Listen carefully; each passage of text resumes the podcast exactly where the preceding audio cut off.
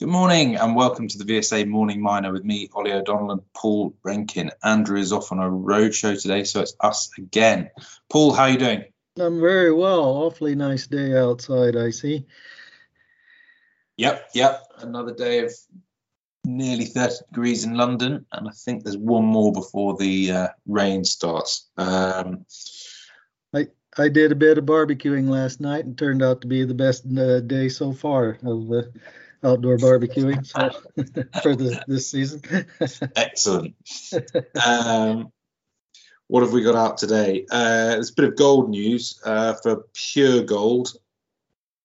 Yes, that's right. The Pure Gold, which is dual listed, London and Toronto, uh, gold producer in uh, the Red Lake district of Ontario.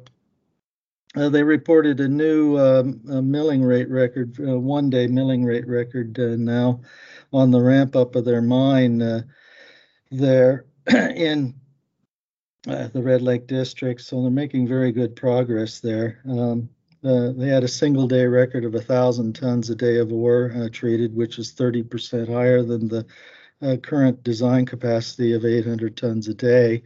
And they averaged 870 tons a day during the last week of August. The mine uh, average stope grade is running at six and a half grams gold uh, this past month, and their underground mining ramp is advancing at the rate of six and a half meters a day.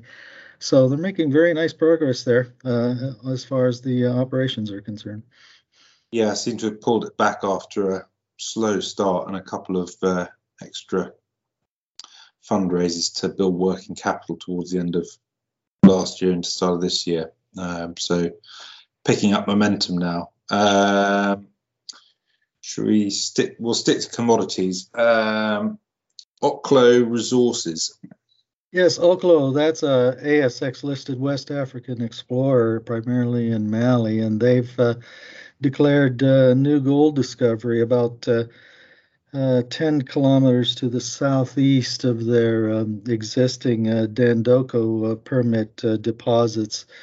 this one called Sari, and it's a a discovery that was made on uh, drilling underneath some uh, gold arsenic uh, auger drilling anomaly that they came across on that license. And they've come up with uh, several meters uh, intercepts running one to uh, four grams gold in several holes now. Now that's at the north end of an anomaly that they defined over 2.4 kilometers, and so they're pretty excited about that. But not only that, they have a another anomaly which is even larger at six kilometers in length, uh, which they haven't yet put drill holes into. So uh, looking very interesting there for uh, Oklo. Uh, Dandoko, I have to say, in Dandoko itself is uh, shaping up. It could be a standalone uh, mine in its own right, but when you have other mineralization this close by, then you're talking about extended mine life and satellite deposits and that sort of thing. Well, I guess all those charts we've been looking at for the last few years saying how few discoveries there have been wasn't for a lack of deposits, just a lack of drilling.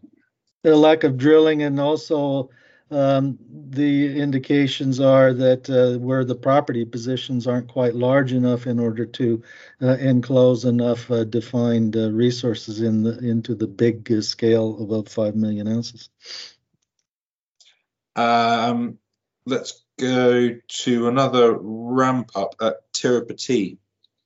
Yes, this is news. Tirupati Graphite uh, is a London quoted graphite producer in India and Madagascar. Uh, this came out yesterday that they do have their Vatomina mine plant now up and running. That is the latest expansion project for Tirupati, representing about 9,000 tons per annum of uh, flake graphite uh, production capacity uh, adding to the 3,000 tons of capacity they already had in Madagascar. So they're up, uh, they have a capacity now of 12,000 tons uh, for the year uh, and uh, essentially uh, trying to build scale behind the corporate story.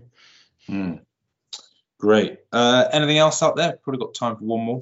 Yes, I have to mention here that uh, Kazera Global, which is the AIM quoted uh, tantalum uh, explorer in Namibia, they have signed a three year offtake uh, deal with the Chinese firm Zhejiang uh, Jinshin Non Ferrous Metals. Uh, uh, for uh, tantalum offtake.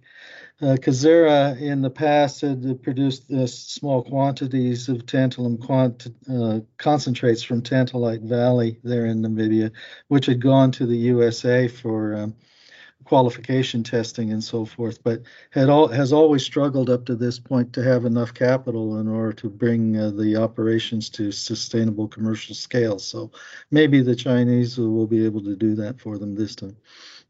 Okay. Great, Paul. Thanks for your insights, and uh, it'll probably be Andrew back tomorrow. Speak to you soon. Very good. See you then.